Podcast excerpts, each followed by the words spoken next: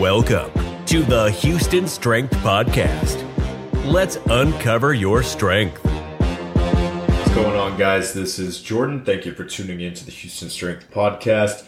Today, we're just going to do a quick one. I kind of want to give my take on social media in the fitness industry. So, I'm in my 30s. I've been on social media from most of its inception with Facebook, MySpace, and all that. And I consider myself pretty savvy with it. We've done a lot for the gym via social media and just want to kind of talk about the pros and cons. So, pros, it definitely provides a platform to coaches and educators to spread good information to the masses. Unfortunately, a lot of the best in the industry are not the best at using social media. So this also provides a platform for unqualified individuals sharing information. And it's not necessarily that it's bad information, but there's not enough information about the application. So it's these guys will share exercises that, you know, may not be a bad movement for a certain population. Uh, but they're not talking about, hey, if you're a sprinter, this is a great exercise to do. And not everybody needs to be training like uh, an elite athlete or like a bodybuilder. So I think it's important to know the scope of what you're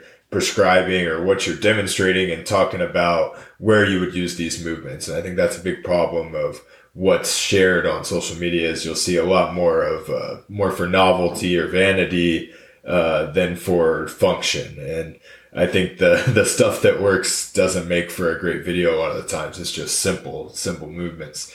Um, but most of what you see on social media is a highlight reel. So just just know that that these are people's best moments. Don't get caught up comparing yourself to what you see when you're scrolling. I think that can uh, definitely set yourself up for just not enjoying your training if you're always using social media as a measuring stick. So use social media as a tool, not a measuring stick. I think if you're a uh, any type of service professional within the fitness industry, a coach, a trainer, chiropractic, dietitian, uh, social media can be great, and uh, we use it a lot locally for running ads.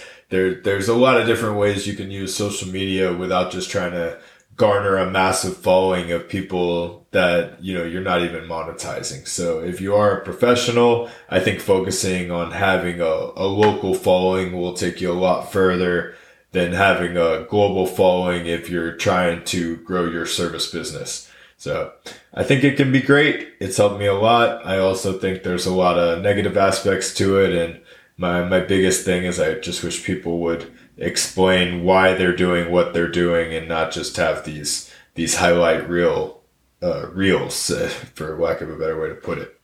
Thank you guys for listening, and uh, we'll be back soon.